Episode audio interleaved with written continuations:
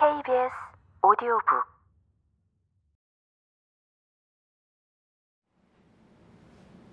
회사 일은 오전 내내 화장실도 가기 어려울 정도로 바빴다. 유진은 샌드위치로 점심을 때우고 이를 닦았다. 거울 속의 얼굴이 낯설었다. 창백한 안색과 단단하게 굳은 표정 때문에 유진은 요즘 거울을 보기가 끔찍했다. 주말을 포함해 열흘 넘게 야근을 하고 지난 며칠간은 새벽녘에 퇴근해 칼잠을 자고 다시 출근한 이력이 얼굴에 고스란히 쌓였다. 오후에 프레젠테이션이 있을 예정이었다. 유진은 기름 종이로 이마와 콧등을 찍어내고 푸석해 보이는 얼굴에 미스트를 뿌렸다. 평소에는 잘 쓰지 않는 진한 립스틱을 바르자 그나마 좀 생기가 돌아 보였다. 안면 근육으로 움직여 긴장을 풀면서 흐트러진 머리칼을 매만지고 나서도 유진은 거울 앞에 한참 서 있었다. 토요일에 아들 집에 가서 월요일 아침 일찍 오곤 하던 복례는 지난 주말에 집에 머물렀다. 순영이 호들갑을 떨면서 자기가 있는데 무슨 걱정이냐며 등을 떠밀었으나 못 들은 척했다. 지난 며칠간 엘리베이터는 탈이 나서 고치기를 반복했다.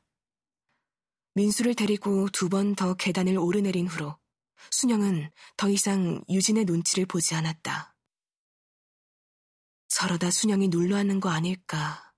유진이 걱정하자 진영은 한 사람 월급으로 두 사람 쓰는 건데 뭐가 문제냐고 했다. 진영은 주말에 워크숍이 있다며 지방에 다녀왔다. 남쪽 어디라고 들었으나 유진은 곧 잊었다. 어차피 중요하지 않았다. 주말에 집을 비운다는 사실은 그곳이 어디여도 바뀌지 않을 거였으니까. 그보다도 유진은 자신의 일만으로도 머리가 꽉 차 진영의 일정에까지 관심을 둘 수 없었다. 프레젠테이션은 그럭저럭 끝났다. 한두 가지 보완할 사항이 생겼고 쉽게 해결할 수 있는 문제는 아니었지만 그 정도면 나쁜 편도 아니었다. 유진은 오랜만에 민수가 잠들기 전 퇴근했다.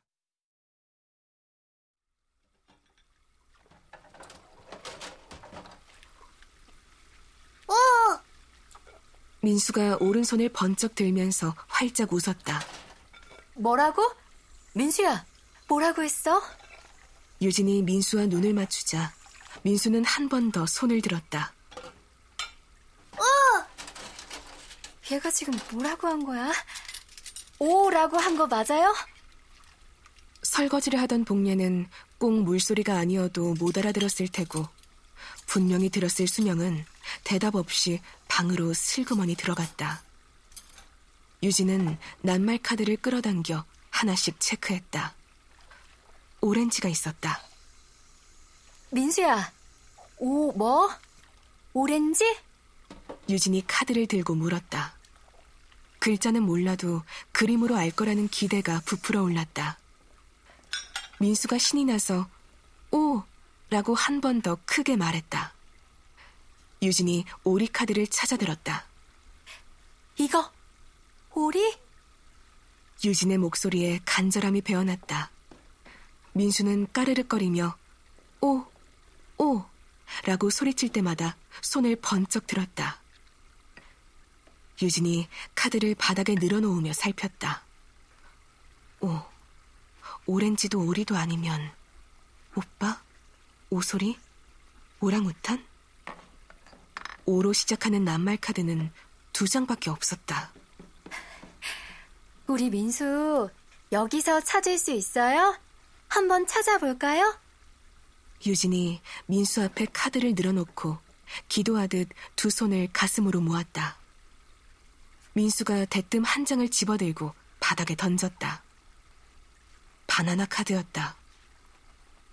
유진이 뭐라고 말할 새도 없이 민수는 또 한 장을 힘주어 던졌다. 사과였다. 민수가 까르르 웃으면서 손을 들고 외쳤다. 설거지를 하며 민수를 힐끔거리던 복례가 유진과 눈이 마주치자 못 본 척 고개를 돌려 싱크대를 닦기 시작했다. 방 안에 있던 순영은 방문을 조용히 닫았다. 아, 글쎄, 그러더라고. 자정 무렵 들어온 진영에게 유진이 저녁에 있었던 일을 말했다. 그래서 그래서라니. 오렌지나 오리 아니면 뭘까? 카드에는 없던데. 유진은 궁금하지도 않으냐며 일어나 앉았다. 난 또 진영이 이불을 끌어올리며 눈을 감았다. 뭐? 난 또? 민수가 낱말 카드 보고 말문이 트일 수도 있잖아. 이게 아무 일도 아니라는 거야? 유진은 진영이 끌어올린 이불을 다시 젖히며 바싹 다가앉았다. 진영이 이불을 낚아치면서 말했다. 아, 또 유난 떤다.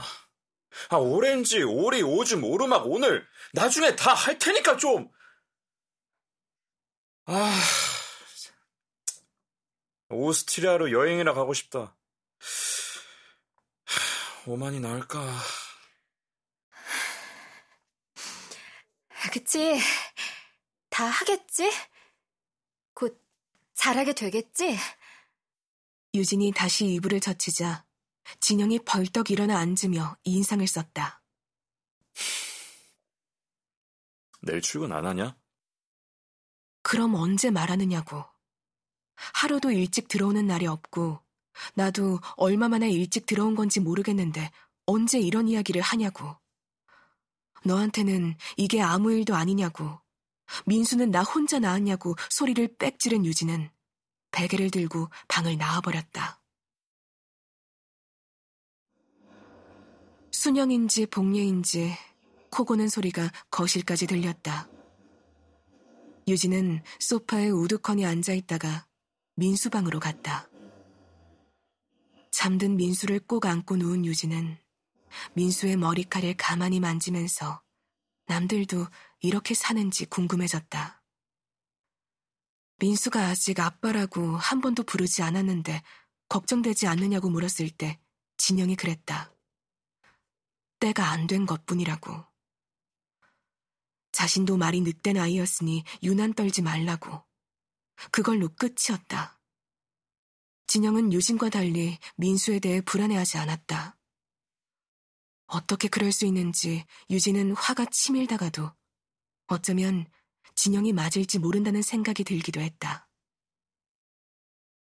유진은 어렸을 때 말이 빠른 아이였는지 늦된 아이였는지 들은 바가 없었다.